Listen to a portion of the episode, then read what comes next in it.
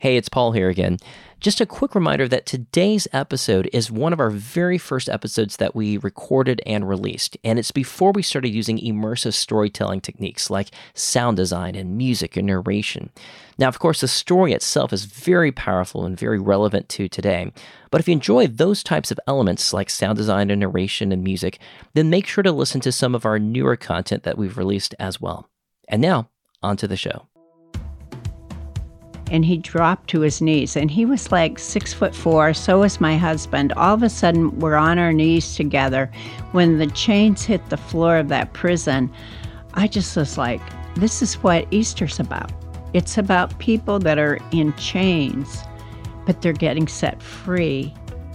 I'm Paul Hastings, and you're listening to Compelled real people telling true stories of God's compelling love working in their lives. We're starting the first week of our podcast by releasing three episodes right now, all at once, to give you a taste of what's to come. I'll tell you more about Compelled and share a sneak preview of our next episode right after our story. But for now, I hope that you're encouraged by the story of Linda Strom, a woman who's brought the light of Jesus into prisons and specifically to death row inmates for over 30 years. God has used Linda and her ministry, Discipleship Unlimited, to touch the lives of countless prisoners. This is the story of Linda Strom. Linda, thank you so much for joining us on this episode of Compelled. Can you describe for us your life growing up and then how you came to Christ? So, my whole childhood was very uh, similar to the women that I work with today. I do work in prisons, and I work with women that come from very dysfunctional and many times abusive backgrounds. My father was physically abusive, um, my mother was verbally abusive. And at the age of 17, I found myself uh, in a relationship with a young man I met who rode a motorcycle and was kind of like Fonzie and um, I ended up pregnant at mm. 17 years of age. Ended up getting married on the day after Christmas when I was 17, and had a son. And that marriage didn't last very long. At the age of 19, I was separated from my son. He was left with his grandparents, and I moved to Minneapolis. And I wondered where was God. I was looking uh, for the God of my grandmother she would always be saying scripture to us or singing hymns. It was like you could depend on my grandma to give you a word of hope. And one of her favorite verses is, With God, all things are possible. And she explained to me that she would be praying for me every every night, every morning, and that God was going to be greater than what I was going through at that time. And at 19, I met another man that would become my husband. It was at that point in my life, separated from my son in a second marriage. Neither one of us were Christ followers at that time. That I thought, I'm repeating the pattern of my parents. I knew it, but I didn't know what to do because my mom had been divorced and married many times, and so had my dad. And here I was at 20 years of age in a second marriage, and it was going nowhere, separated from my son. And I remember getting on my knees that night. And um, the reason I was on my knees is I'd thrown a pot of beans at my husband. It wasn't like I was so spiritual, but oh, wow. I had to clean them up. Oh, wow. Oh, wow. so I'm on my knees and I'm saying, God, if there is a God and if you're real, you got to help me. Because if you're not real, I'm not going to make it in this world. Hmm and uh, I was I was broken. And that night, as I cried out to God, um, I stayed home. Billy Graham was on TV, and he was speaking on marriage. That's how good God is. And I can't tell you anything he said about marriage that night, Paul. The only thing I can tell you was that he said, "As high as the heavens are above the earth." That's how great God's love is for those who fear Him. And I did fear God. That was the reason I was still alive. I mean, I didn't know how to put my life back together, but I remember him talking about the love of God. And I said to God in my apartment, with my son away from home, with my husband, who I was married to at 20, thinking he might never come home because I'd gotten angry and thrown beans and maybe he wouldn't come back mm. when I wouldn't blame him. Um, that night, as I prayed that prayer and said, Please, God, if you're real, please love me like that, it was like I was baptized in the love of God. And it's been there ever since. It didn't, I mean, I, I desperately miss my son. Um, I wanted for my marriage to work, but that wasn't the issue anymore. The uh, the change that took place in knowing that someone loved me unconditionally, just like I was, was just overwhelming for me. Wow. Wow. What did Dallas think? Like, was it, you know, apparent right away? Did he come home and say, you know, what, what's going on here?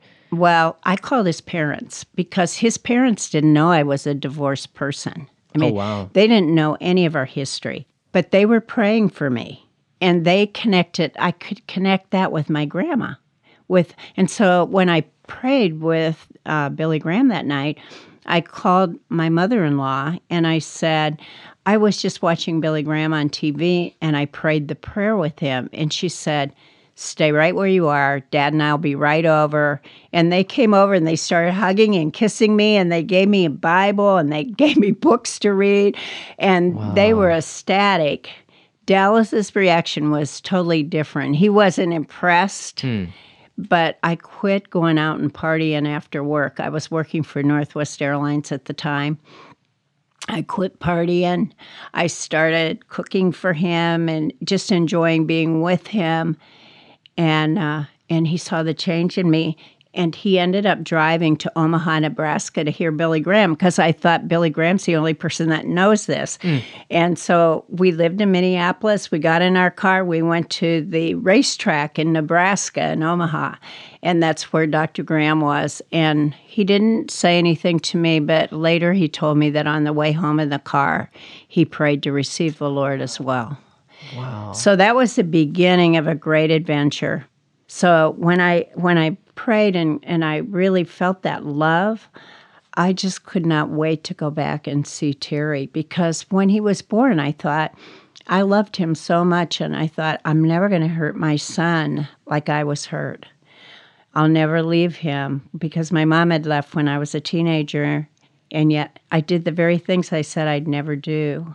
And I went back to see him and it was like a real healing time for me. And I was able to bring him back to uh, Minneapolis, and I, and I hadn't asked Dallas if I could do that, and so I didn't know if he'd be at the airport or not.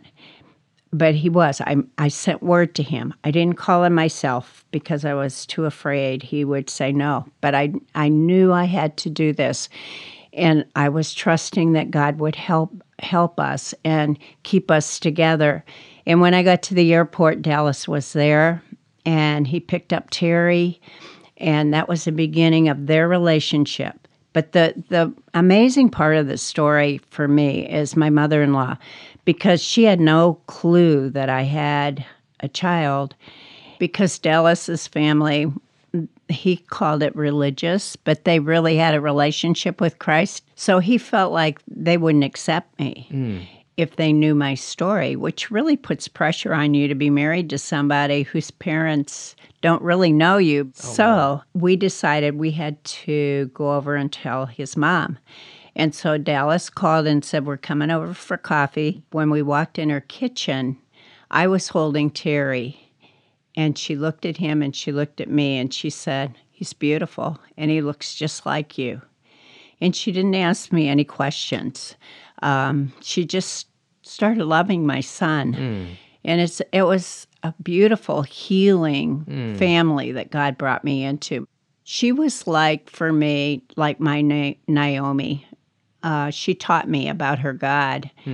And we were together. She died at 94, and she actually spoke at Dallas's funeral, my husband's funeral, when he died.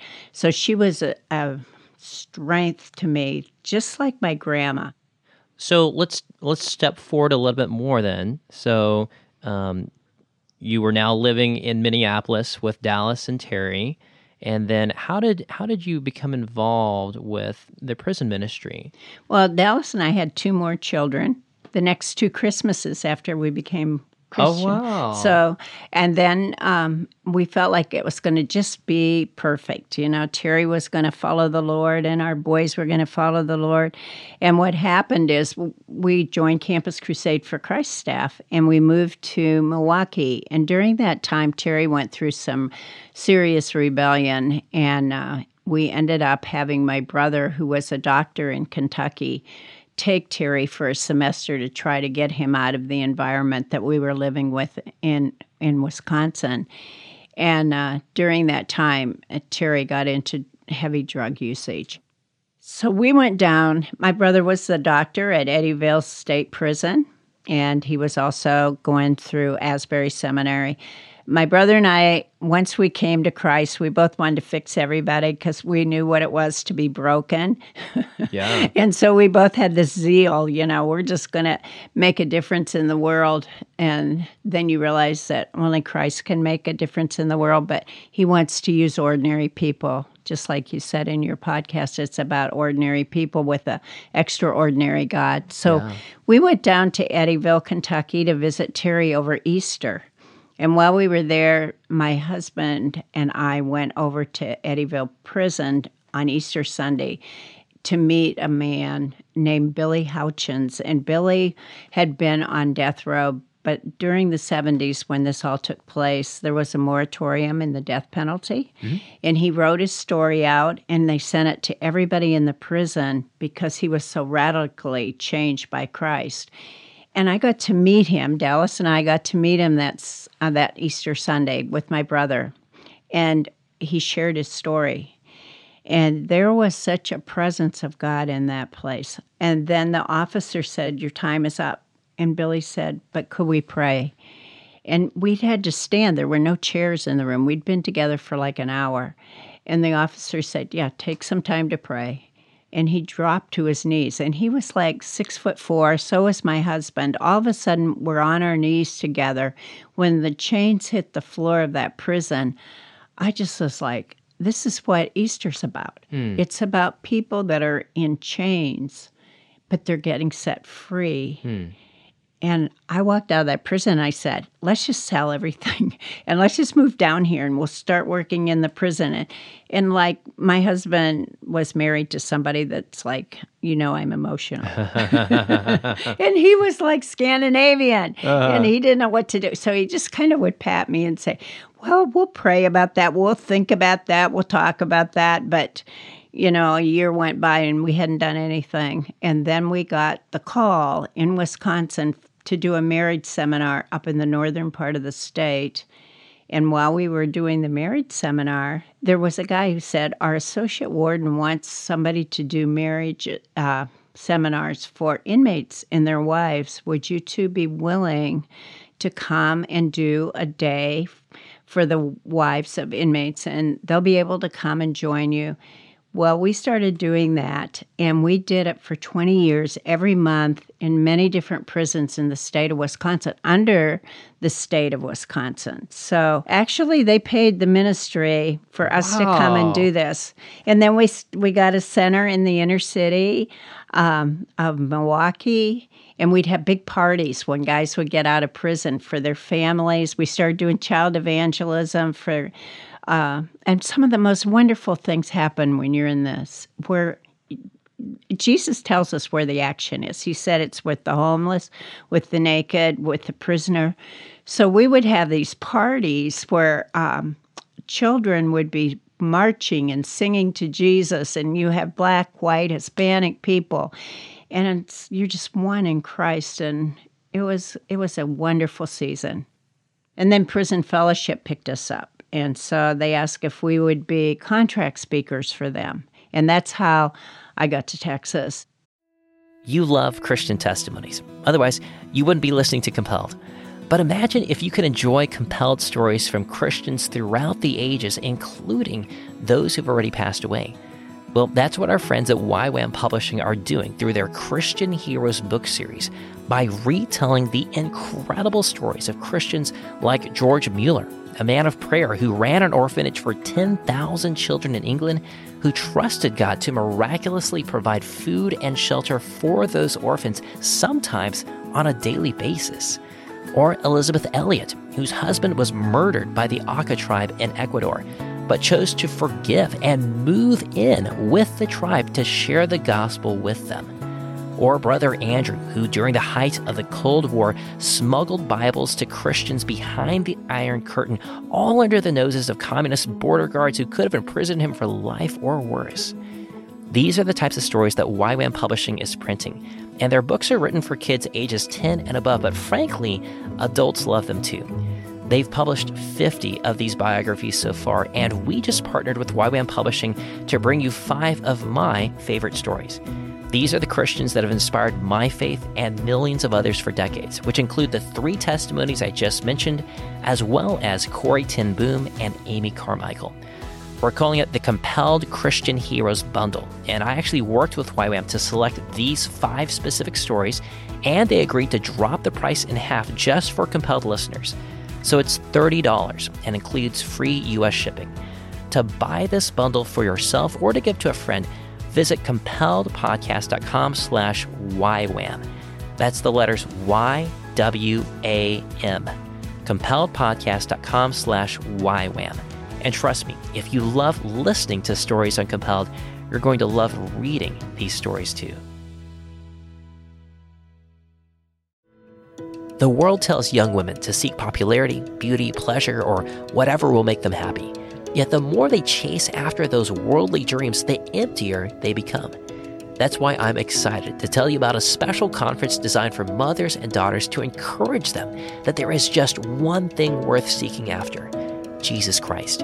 The conference is called Seeking Christ and takes place at the Ark Encounter in Kentucky, September 20 and 21st. The conference is taught by Sarah Mally Hancock, the founder of Bright Lights Ministry, and includes skits, real life examples, studies for moms and daughters to do together, and bonus sessions by Ken Ham and Martin Iles from Answers in Genesis. Plus, you'll get to walk through the full scale replica of Noah's Ark there at the Ark Encounter, which I've actually done and is incredible. Young women will be challenged to seek the Lord first in their lives, deepen their love for God's Word, be rooted in their identity in Christ, gain vision for close family relationships, and shine their light brightly for the Lord. The primary focus is for young women ages 10 to 18 and their mothers, but of course, women of all ages are welcome to come. Learn more at brightlightsministry.com. Again, that's brightlightsministry.com. Now, let's loop back to Terry. So, how old was Terry at this point when all of this was going on, and you and your husband now were involved in prison ministry? Where was Terry in at this point in time? Terry was at a point where he was saying he didn't really even know if there was a God, and uh, and we went through many years where Terry struggled. He wanted to believe, but he had a lot of brokenness, and it was really hard for me because as a believer, I had asked for forgiveness, but I couldn't get rid of the guilt. Hmm. And so I took Terry to a, a counselor to help him because I thought if he gets help, I'll, I'll feel better too. We'll all, we, we'll all be this happy family. So he saw his counselor for about seven times. And then Tom, the counselor, came out and said, It seems like you're the person I need to see. You, Yeah. you, Linda, were the person that needed to see. Yes. Yeah. Yeah. And so he started talking with me, and I said that one of the things I couldn't get over was that I had been a bad mother. And he said, Are you saying your son is bad? And I said, No, I'm not saying that. And he said, You really are. He said, You know, you've asked for forgiveness, he's granted you forgiveness. Now you need to surrender him. You need to let go and trust God in his life. Well, that just sounded just crazy to me. My son was 17 using all different kinds of drugs. There wasn't seemed to be anything I could do. We tried some treatment. He ended up leaving the treatment center because he wasn't ready. And I needed help. And so um, one night when Terry was late and getting home from work, because he lived with us for quite a while, um, I was really worried about it. And yeah, I was thinking, is he going to be all right tonight? And then I got on my knees and I said, God, please help me to receive the forgiveness that you've given me. I know you forgive me, but I can't get rid of all this guilt.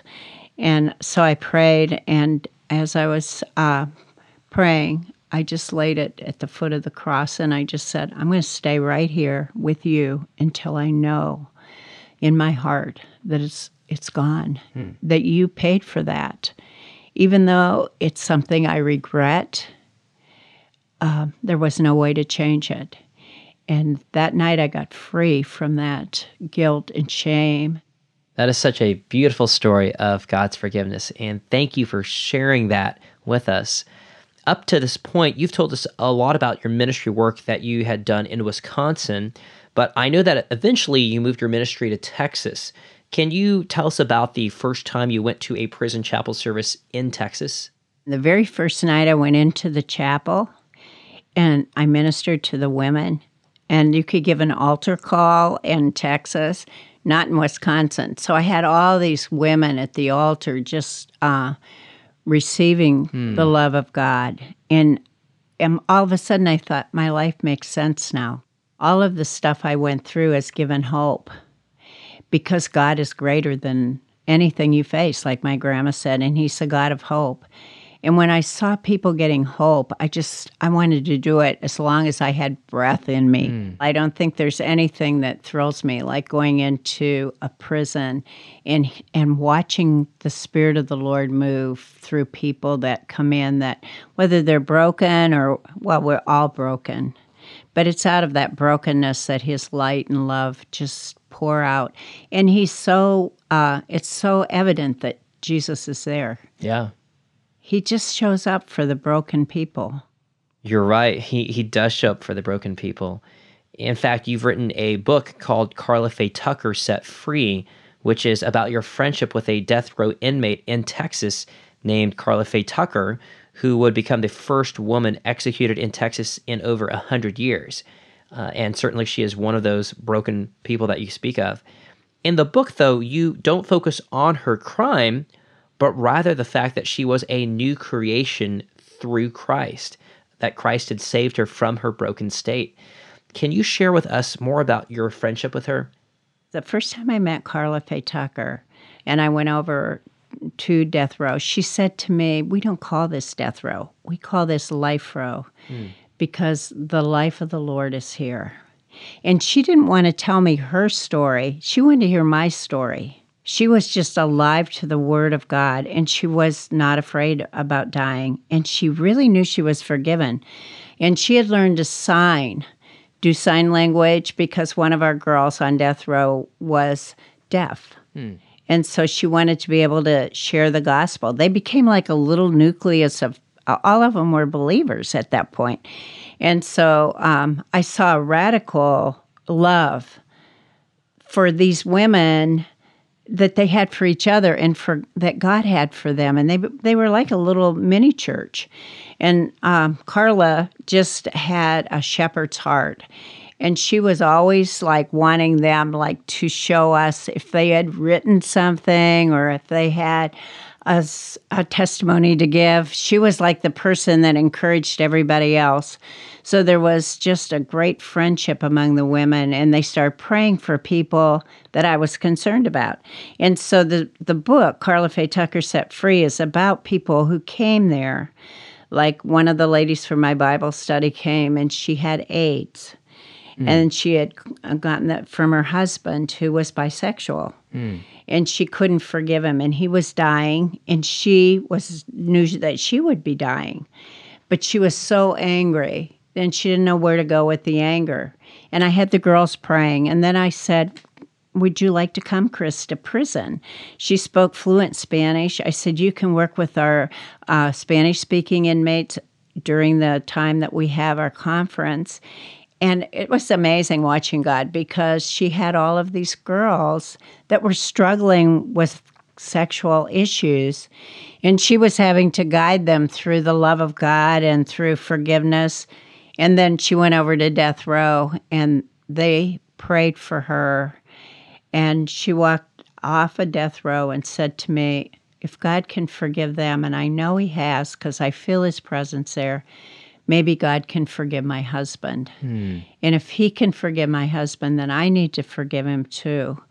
And she died that year and asked me to do her funeral. And she said, I want you to tell them that I, I found life and freedom on death row and that we're all on death row and that the women that I met are still alive. But I've gone to be with the Lord because I was able to get forgiveness. Hmm. And so I begin to see the scripture a bruised reed he will not break, and a smoldering wick he will not snuff out as what was happening to people that came to what we called Life Row and saw these women that were murderers lifting up holy hands. They truly were forgiven and they knew they were forgiven. I know that Karla asked you towards the end, she asked you to be her, uh, I'm not sure the exact term, but Spiritual advisor. spiritual advisor, basically in preparation um, for execution. Right. Tell me, what, what was it like for you seeing her each day? Like, was that a, a challenge for you each time you would go and see her, just knowing, like, wow, you know, I don't know. Wh- Yeah. What was that like? You know, someone else asked me that question, and and my answer was, you know, I was her spiritual advisor, but really she was my spiritual advisor because she was so in love with Jesus. And the warden had been so impacted by Karla that she did everything she could to help her to have the tools that she needed to uh, be ministered to. So she allowed us to hold a prayer vigil. And we were able to tape it for her. Oh, wow. So um, here we have women incarcerated praying for Governor Bush because uh, he was the governor then, and and praying for God's will, and officers in there too, and it's like this is not prison, this is freedom. I mean, this is just it doesn't make sense. None of this makes sense.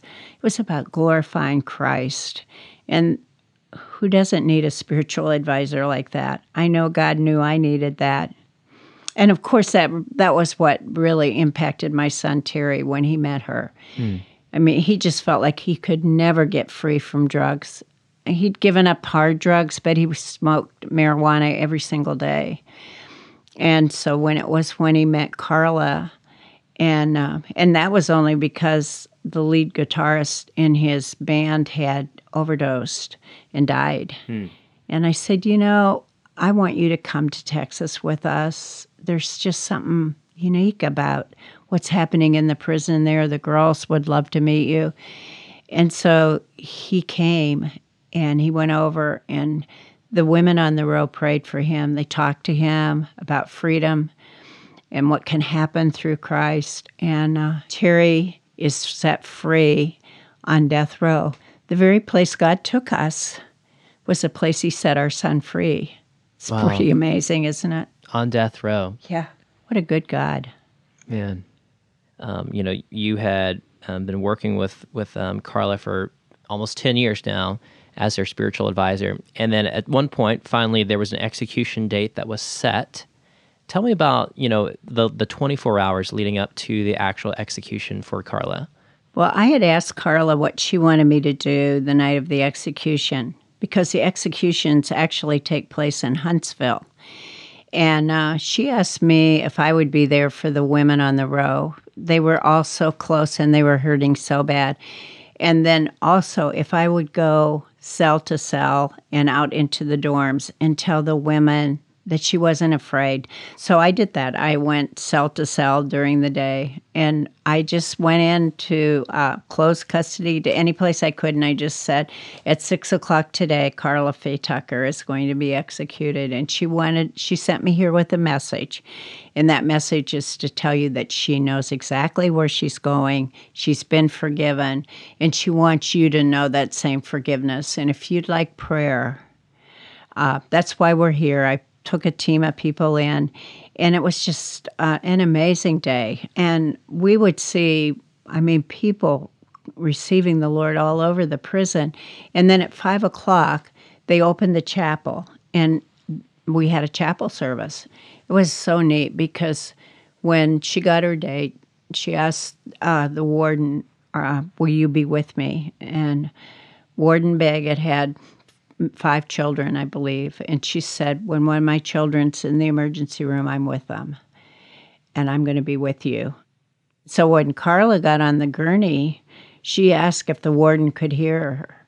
And this isn't in the transcripts, but what she said was, I'd like to thank Warden Baggett and the Texas Department of Criminal Justice for all the love that they've shown me. You know, the, the state of Texas was so kind and uh, loving towards Karla during that period of time. Nobody really wanted this to happen. It's like the law was in place. You know, isn't that kind of like the scripture? The law is in place and someone has to die. But in our case, Jesus died. The law is in place. We've all broken the law. Yeah. And and Jesus really took the death penalty for all of us. Yeah.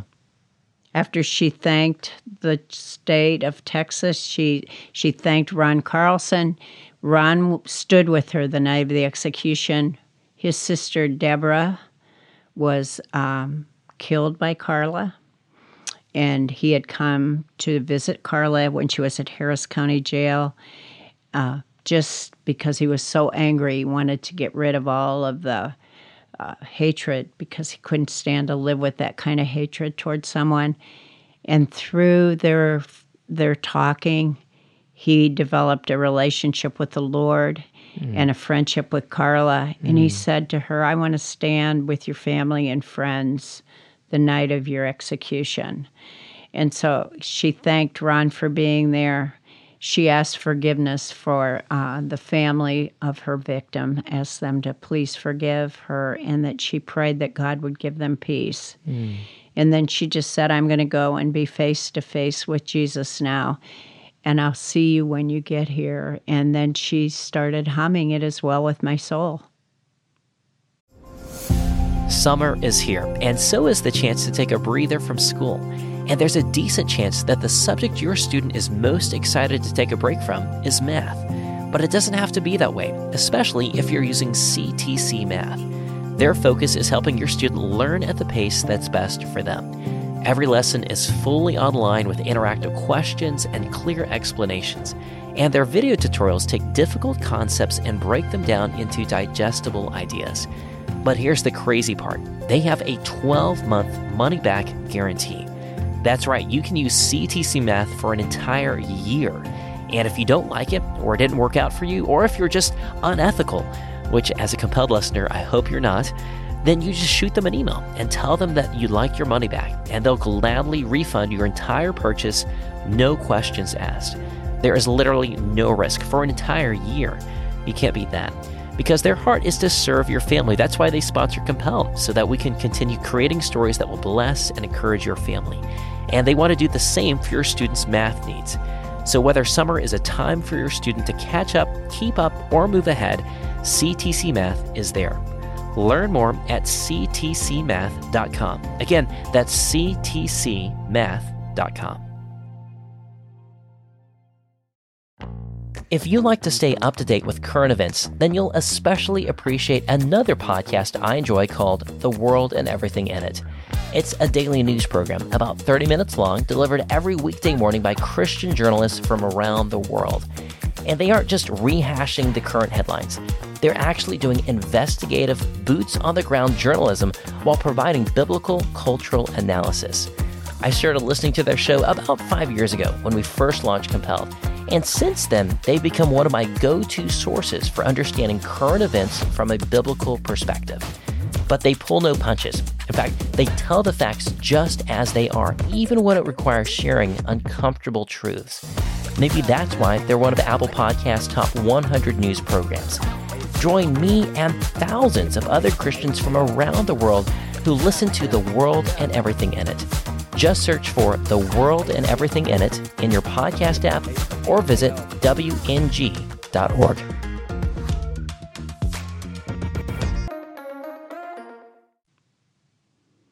So at six, we were still singing, and girls would get up and, and share testimonies or scripture. I had said what God had given me to say. And then uh, all of a sudden, there was a cha- uh, there was a cross in the chapel over the cross were lights that if a generator tricked them, they went on. All of a sudden, the lights went on the cross. And then the phone rang. And they said that Karla had been executed. And there are still women in prison today that when I go in, they say, I was in the chapel with you when the lights went on the cross. Oh. It was like God knew our hearts were broken, and He just wanted us to know He was in charge. And, um, and she went right into the presence of the Lord. Thanks for sharing what you mentioned here about you know Karla and just you know, the, the night of the execution. You had mentioned um, or I think at another point in time, you and I had talked about Karla. And at that time, I think you mentioned that Karla had written many things while she was there on death row. And she had written many, many, many things um, Bible studies and curriculums. Can you share with us how your ministry, Discipleship Unlimited, has been able to use that? Yes. Today we have faith based storms. And the ones that Discipleship Unlimited have for women have a lot of the input that Karla gave me. Um, one of the things she talked about was a family uh, program where women would learn how to be moms. And then a recovery track. Out, So many of our women are addicted to drugs. Uh, when Karla committed her crime, she was high on drugs, had been high for four days. And, and so you have people going out and doing crazy things. They need to work a program, they need to understand that God has a plan and a way for us to, to get free from drugs and alcohol, to get free from addictions. And then we have spiritual. Of course, all of the th- material that we do in a faith based storm is Christ centered and it's all biblically based because the Bible can tell us how to do anything from finance to raising our children to forgiveness to our relationship with our mother in law. You know, it's just all in there. And so we have started doing that. We started with the first one at, in Central Texas for women. It was at the Murray unit, and it started 12 years ago. And um, and we've kept track of the women. Uh, we have less than two percent rate of recidivism uh, for our women. It's just been, and and what it's done for me is it's validated that the Word of God works. If God says it in His Word, we do it, and it works. And He gives us power to do it, and He gives us a plan to do it. And not only have the women been changed, but we have right now 250 volunteers locally. And they go in and their lives are changed because they're introduced to a whole new uh, set of issues that they've never had to address before. They start praying. They start seeing God meet these needs of women that they can't meet because they're they're limited. We're limited. We can't give them money, but God brings these uh, just miraculous things in in view for all of us to see. He said, "You just come." Let me take care of the rest. It's all covered. and so it's been great. That's a, an amazing testimony of how God has worked through Discipleship Unlimited. Uh, I know that some studies show that the average rate of recidivism in prison is 60%. Uh, but just to hear what you had shared just a few months ago, that Discipleship Unlimited's rate is 2%. I mean, that's just incredible. And I think really bears witness to the power of God's hand at work, even in prison. Uh, for those that are listening that may have a loved one uh, that's currently incarcerated, what advice would you give them? Well, I would suggest that you really pray, but also perhaps you need to consider going to celebrate recovery. Um, that's for people with hurts, habits, and hangups. Anybody who has a loved one that's in prison has been hurt really bad we can become enablers, which is what I was for so long with my son, where I just enabled him to use drugs because I felt responsible. And one of the things about um, Celebrate Recovery, it's a Christ centered program. So people in Celebrate Recovery will pray with you. Also, when they get out of prison, it's like you have to walk together with them but also that you have some good people in your lives that you can turn to as mentors and be patient. You know, the older I get, the more I realize my desperate need of Christ every single day because we just don't know what the right thing to do or say is. And he covers even when we say the wrong stuff because nobody gets it all right. But just to know his love and to share his love with those that are incarcerated. I mean, God will God will give you the strength to do that and he will give you the wisdom. And the older I get too, the more I realize every one of these cases is so different. But when people have surrendered and gotten on their face before the Lord and said, I don't have a clue how to do this, He doesn't, He never lets us down. It's kind of like when I was on my knees saying, If you're not real, God, I'm not going to make it in this world. And He just showed up with His love. And uh, he's, it's a great adventure when you let it go. Just let it go. Yeah. Follow Him. Well, Linda, I just want to thank you so much for just, you know, taking this time out of your day, driving all the way down from Gatesville to here in Austin and to just to share this story of like God working through your life. You know, what started at such like a uh, almost like a hor- horrific, Yes. you know, beginning and just something that someone would have fast tracked you to go to prison, right? I mean, Right. uh, I mean, you're a, we're a prime candidate. Almost sounds like, but that how God then worked through your life, through your circumstances, um, and then you know worked through Terry's life, all connected to like you know um, your ministry here in the prisons and with Karla Faye Tucker. Um, let me ask you this: for those that are listening, if they want to get involved with a ministry like yours, uh, or to learn more about your specific ministry, what where where can they go? Well, you can visit our website at discipleshipunlimited.org. Um, there are many prison ministries. Prison Fellowship is all over the United States. Um, we are basically a Texas based ministry now, uh, but there are ministries in ways. Kairos is one, Alpha is another. There's wonderful prison ministries uh, and pray for those in prison. The Bible tells us to pray for those that are in prison, and that's really that's really important. All right. Well, thank you so much. You've been listening to Linda Strom on Compelled, and we're glad to have you here with us. Thank you, thank you. It's my joy. What an incredible story of God at work. Prison is probably one of the last places we'd expect to see God, especially on death row. But there he is, changing people's lives through the unlikeliest of witnesses. I hope you were as encouraged by Linda's story as I was. You can learn more about her ministry at discipleshipunlimited.org. If you enjoyed this story, then I've got some great news. We've got more. Like I mentioned earlier, this is the first week of our podcast. Normally, we'll release episodes every Tuesday, but for this week only, we're releasing three episodes all at once. This season, you'll hear from a former abortion clinic owner whose life was radically turned upside down by Jesus. And you'll hear from a two time NFL Super Bowl champion who discovered that true victory wasn't found on the field. And in just a minute, we'll play you a sneak peek of our next episode. You can find all of our episodes, links to Linda's book and ministry, and more at our website, compelledpodcast.com. You can also find our episodes by subscribing to Compelled on iTunes, Google Podcasts, Stitcher, Overcast, or Pocket Casts. If you enjoyed our show, then we'd super appreciate it if you'd leave us a review and a five star rating on iTunes. Also, consider sharing this episode with others that would be blessed by Linda's story. Our show was edited by Zach Fowler, who is a gifted film editor, visual effects artist, and storyteller. You can find Zach and his work at zachfowlerimagery.com. Our logo was designed by Josiah Jost, an incredibly talented logo designer.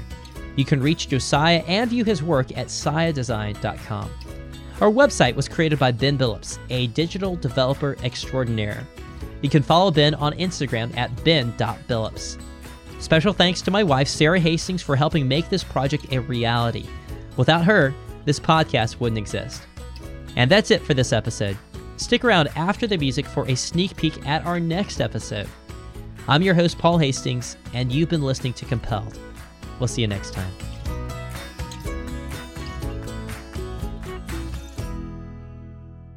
So along the way, God just started changing my affections. And so I remember distinctly being at the bar one night, um, had my arm around, you know, some other girl and had, you know, whiskey in my hand or something like that. And thinking about the the difference between the night before I was at this Bible study where I'm like praying and being this religious guy and then night you know, the next night I'm party guy, totally different guys. And then I realized the duplicity of my life that I was really living two different lives and being two different people and really being a hypocrite in both contexts at this point. One last thing before I go. If you'd like to meet up this year in 2024, I will actually be on the road for a few events, either speaking or exhibiting at some conferences. I am still nailing down all the details, but already I know that I'll be at the Texas Homeschool Convention in Fort Worth from April 18th through 20th, the other Texas Homeschool Convention in Houston from May 30th through June 1st, the Home Educators Association of Virginia Convention in Richmond from June 6th through 8th, and there's also the chance that I might be at some other events in Louisville, Kentucky and Nashville, Tennessee later in the year, but we haven't finalized those details yet. If you live near any of those locations, then I'd love to meet you. You can also see our latest up-to-date calendar of events at our website, compelledpodcast.com slash events. And I hope to see you there.